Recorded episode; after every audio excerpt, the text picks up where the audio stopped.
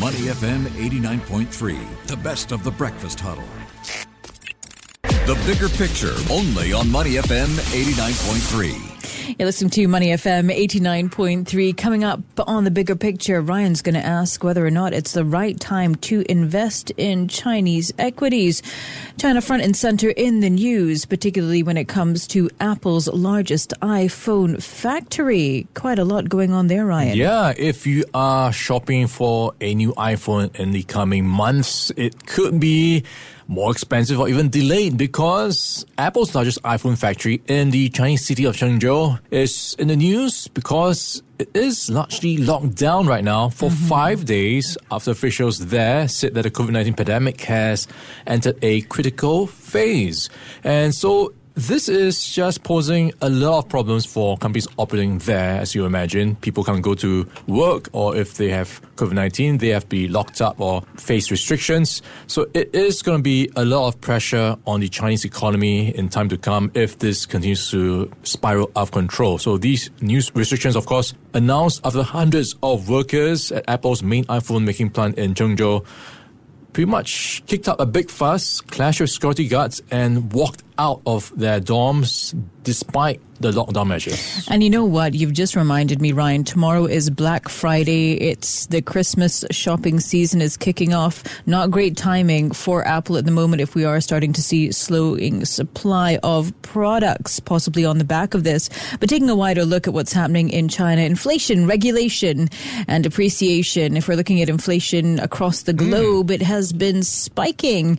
But in China, it's only around 2 to 3%. Does this mean there's more opportunity? Yeah, it depends on which half of the glass you're looking at. Is it half full or half empty? And if you look at some of the measures coming out, you've got the property rescue package, property sector rescue package, also other measures and policies to help support the economy. Maybe it could be time to get into China. Let's check out the views from Lee Kian Soon. He is the CEO of Astral Asset Management. Morning, Kian Soon. Good morning, Ryan. Hey, Kian, so let's talk about what's happening in markets first. Let's get a bit of an overview before we get into China. Let's talk about how you feel next year is going to be set up for markets. It's a time of the year where, you know, you start to look at outlook for the coming year. And honestly, 2023 will be a challenging year for most markets as we have surging inflation, high interest rates in most developed countries, and, you know, the rising interest rate, a global economic slowdown is expected from US to Europe and even Asia. That's right. So we've got a lot of issues to watch out for and a lot of questions around what's playing out in China and people asking, hey, where do I park my money? Is China the place to look at next year? What do you think? So if you look at whole situation as well as uh, ongoing discussions with the markets and investors, you got to take your pick for 2023. Hmm. So putting your money into countries or region of slowing economy, high inflation and interest rate, or you want to allocate, you know, your money to a country with low inflationary concerns, but however hindered by the COVID-19 policy.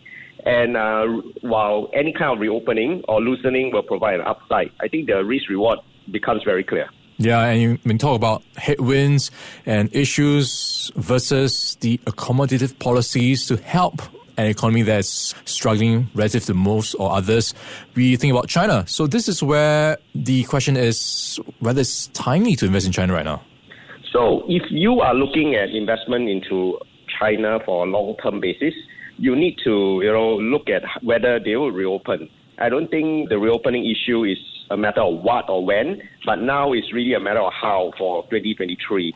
Uh, the reason I said so is, you know, with the official positioning of loosening, with little or no mention of COVID zero, the cases start to surge again, mm. which is hmm. expected, as we've seen in other countries. Many cities in China are going back into sort of semi lockdowns or restrictions. So this start stop will always create a lot of frustrations, as we have seen, as well as confusion to the citizens as well as to the international investment community where there's a fear that, you know, they are going into full lockdown again. The example I often use to illustrate this is like you've got a whole system of engineering valves that are fully shut, right? And suddenly trying to reopen all of them at one go mm. would likely cause an explosion. Doing it coordinated in such a big country like China is very challenging, but you know, and at the same time create a whole series of other problems. So time will be needed for them to gradually reopen. But the signs are clear that they have to do so.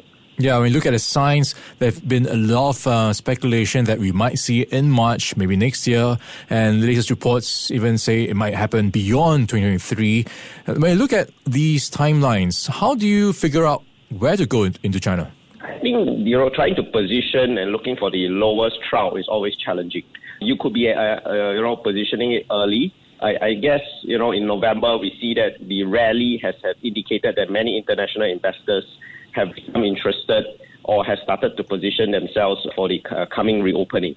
So, you know, it's never a good, you know, precise time to time yourself exactly, but it's better to be early rather than, not to be in a party.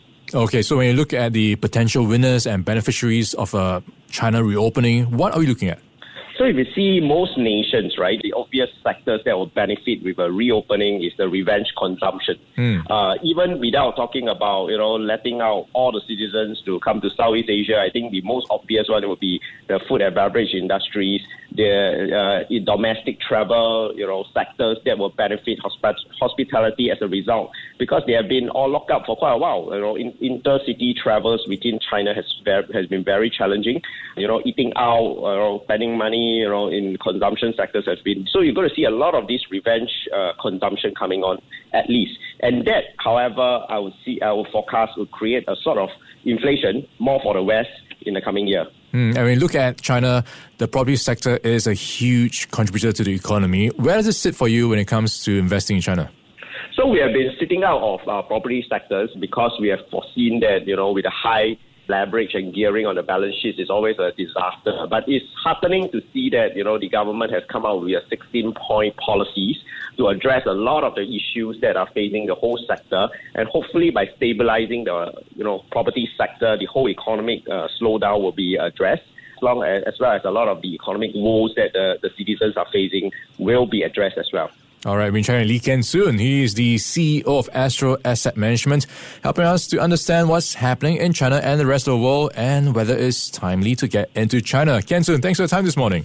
Thank you. Before acting on the information on Money FM, please consider if it's suitable for your own investment objectives, financial situation, and risk tolerance. To listen to more great interviews, download our podcasts at moneyfm893.sg or download our audio app. That's A W E D I O.